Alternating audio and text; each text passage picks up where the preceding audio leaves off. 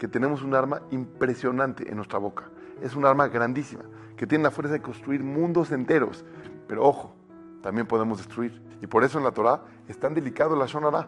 Cuídate. Ah, pero ya, nada más lo dije, no dije nada. Probablemente con lo que dijiste pudiste destruir una persona a un nivel profundo.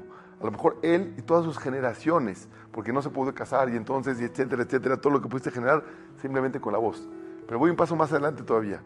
Con, con, con tu voz generas una fuerza, un campo energético a tu alrededor. Y por eso aquellas personas que hablan de cosas positivas se rodean de cosas positivas. Las, cosas, las, las personas que normalmente están hablando siempre negativo, negativo, o a veces groserías, o a veces cosas que no, no, no, se, no se escuchan bien, porque realmente no, su raíz no es algo bueno, también vas generando un campo energético negativo también.